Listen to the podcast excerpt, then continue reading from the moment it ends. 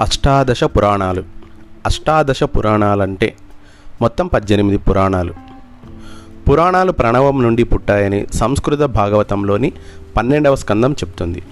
బ్రహ్మదేవుడు ధ్యానంలో ఉన్న సమయంలో ఆయన హృదయం నుండి ఒక అనాహత శబ్దం వెలువడింది.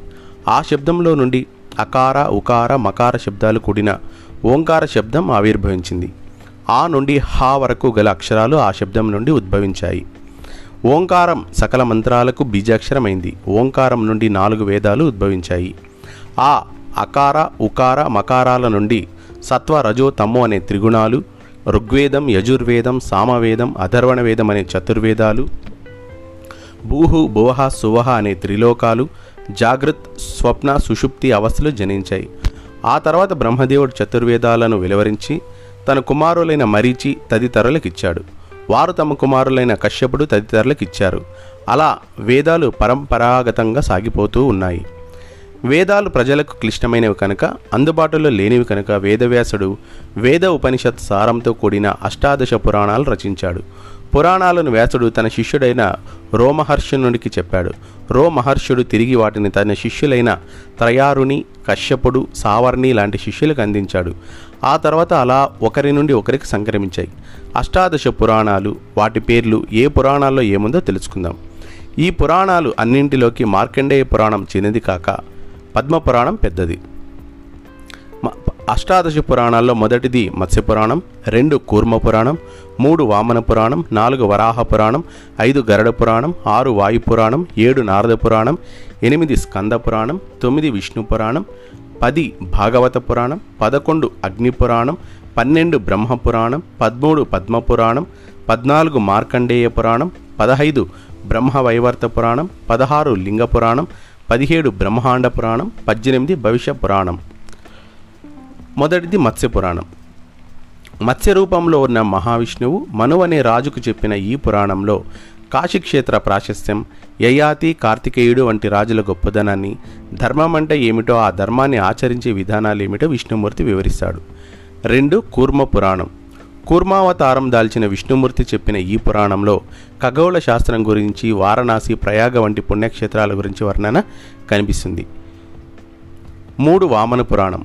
పులస్య మహర్షి నారద మహామునికి చెప్పిన ఈ పురాణంలో శివపార్వతుల కళ్యాణం గణేష కార్తికేయుల జన్మ వృత్తాంతాలు ఋతువుల గురించిన వర్ణనలు కనిపిస్తాయి. వరాహ పురాణం. వరాహవతారం దాల్చిన విష్ణువు భూదేవికి తన జన్మ వృత్తాంతం ఉపాసనా విధానం ధర్మశాస్త్రాలు వ్రతకల్పాలు భూమిపై ఉన్న వివిధ రకాల పుణ్యక్షేత్రాల గురించిన వర్ణనలు ఈ పురాణంలో కనిపిస్తాయి. ఐదు గరడు పురాణం. గరుడుని వివిధ సందేహాలపై విష్ణువు చెప్పిన వివరణ ఇది. ఇందులో గరుడుని జన్మ వృత్తాంతంతో పాటు జనన మరణాలంటే ఏమిటి? మరణానంతరం జీవుడు ఎక్కడికి వెళతాడు? ఏ పాపానికి ఏ శిక్ష పడుతుంది? వంటి విషయాలు తెలపడం జరిగింది. ఆరు వాయుపురాణం వాయుదేవుడు చెప్పిన ఈ పురాణంలో ఈశ్వరుని మహత్యం భూగోళం సౌరమండల వర్ణనలు కనిపిస్తాయి. ఏడు అగ్ని పురాణం.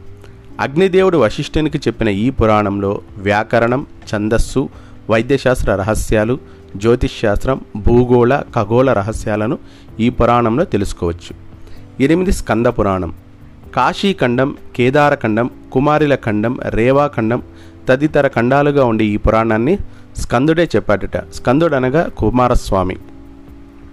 ఇంకా రామేశ్వర క్షేత్ర మహిమ పూరి జగన్నాథ ఆలయంతో సహా అనేక పుణ్యక్షేత్రాల గురించిన వర్ణనలు ఉంటాయి. ఇంకా కుమారస్వామి జననం మహిమలు శివలీలలు ఉంటాయి. ఎనిమిది లింగ పురాణం.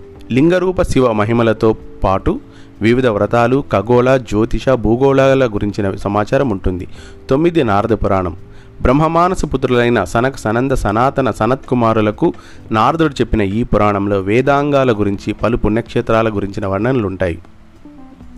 పది పద్మపురాణం ఈ పురాణంలో మధు కైటబులనే రాక్షసుల వధ రావి చెట్టు మహిమ పద్మగంతి దివ్యగాథ గంగా మహత్యం గీతాసారం నిత్య పూజా విధానాల గురించి ఉంటుంది.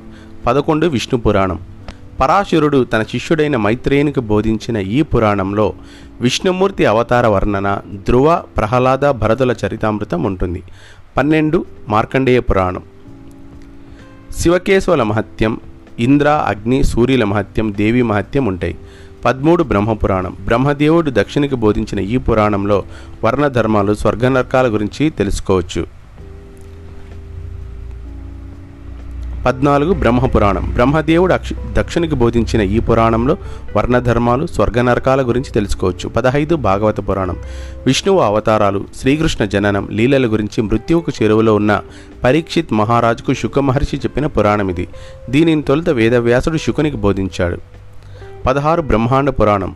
బ్రహ్మదేవుడు మరీచి మహర్షికి చెప్పిన ఈ పురాణంలో రాధాకృష్ణులు పరశురామ శ్రీరామచంద్రుల చరిత్రలు లలిత మహిమ్నా స్తోత్రం ఖగోళ విజ్ఞానం గురించిన వివరణ ఉంటుంది. పదిహేడు భవిష్యత్ పురాణం.